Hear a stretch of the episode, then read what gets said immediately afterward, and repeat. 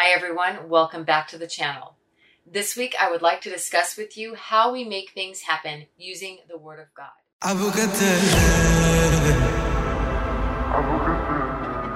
Step number one to making things happen is that you have to hear and understand what you're hearing. You have to understand it linguistically, meaning you have to understand the language that's being spoken to you, as well as relationally, meaning that you have to understand how this can relate to someone's life, even if it's not yours.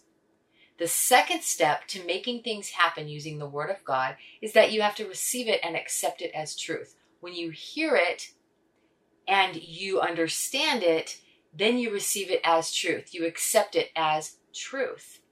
The third step to making things happen using the Word of God is that you have to put a proper valuation on it, meaning that you have to say, okay, this is what I want to use as a core value. This is what I want to value in my life. And so you have to put a little bit of a price and valuation on the Word of God. The last and most important step to making things happen using the Word of God is to do what it says. You do the Word of God. So those are the four steps as quickly and as concisely as I can say them. You have to understand it, you have to receive it, you have to value it, and you have to do it. Now, for the pitfalls. When you hear the word of God, if you don't understand it, meaning the preacher uses words that you don't understand, or the Bible is written in a way that you don't understand, or you don't understand how it relates to human life, meaning that you hear a sermon or you read something in the Bible, but you don't really understand how it can apply to anybody's life that you know, let alone yours, you set yourself up to have the devil come and snatch the word away from you immediately. The Bible says he snatches it immediately when you don't understand it. So, how do you combat this?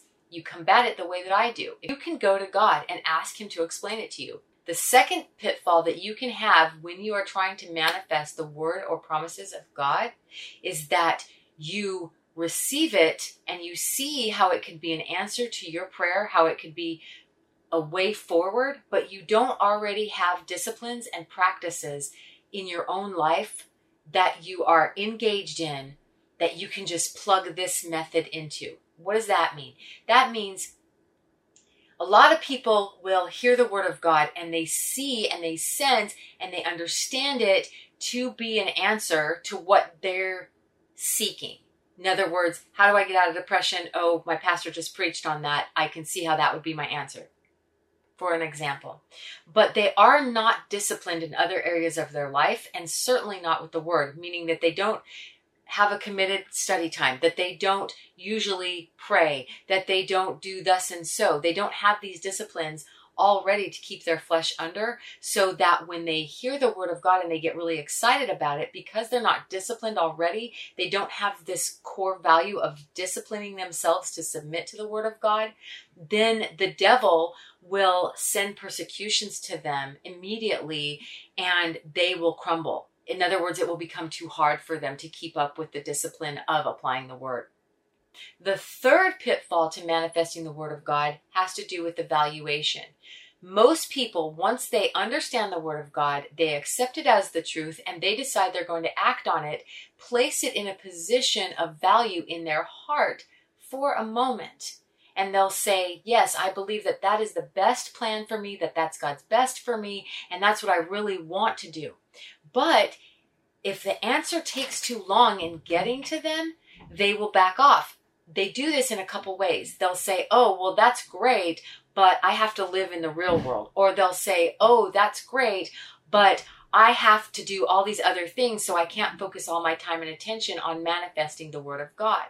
Where you see this happen a lot in mature Christians' life is that they'll start to manifest a little bit of the word of God, and then the devil will put something in their path. And what will happen is they'll get tempted to bring about the word of God in a different way. In other words, not a way that God prescribed. We saw this when Jesus was tempted by the devil. The devil wasn't threatening Jesus's call or what God had promised Jesus. The devil was tempting Jesus to go about getting it a different way. And so the Bible says that the deceitfulness of riches will choke the word. So, what this looks like in real life is that, say, you're believing God for, I don't know, a $100, and you are just set on believing God for this $100, but then it takes a little bit to get to you for whatever reason, and you say to yourself, you know, I could just sell this or sell that, or I could go work a couple of extra hours and get the money. And that's fine if that's what God tells you to do. But if He doesn't tell you to do that, if He sits you down and says, I want you just to be in a faith walk with me, and you do something else, that is where the deceitfulness of riches have gotten you. In my own life, I did experience this. There was a time when God said to me, I want to be your provider and I don't want you to work.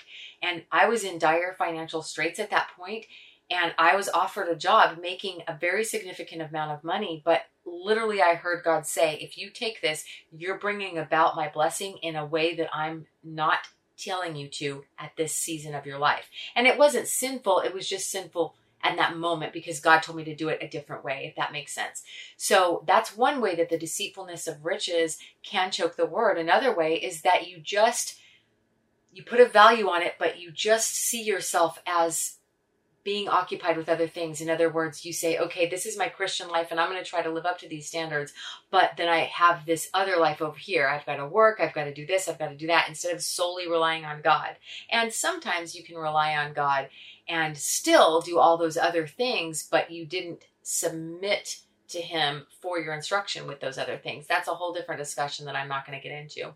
The fourth pitfall is a little bit unusual because you are bringing forth fruit. In Matthew 13, it says that the fruit comes a hundredfold, then 60, then 30. And then in Mark 4, it's inverted. It's 30, 60, 100. And the reason for that is because in Mark 4, it just says that the person with the good ground just received the word, meaning that they have a good valuation on the word. They understood it, they accepted it as the truth, and they want it to be a core value and they haven't let anything really distract them from that. They really do believe that, but they're not working the word. In other words, they're not making an effort to manifest it. At 30, it manifests on its own, and then the person realizes that the Word of God is manifesting in their life, and then they begin to work it. So it goes from 30, which is just on its own, to 60 to 100, where the person is actually doing it. Anyway, those are the four ways that you make things happen. One, you understand it both linguistically and relationally.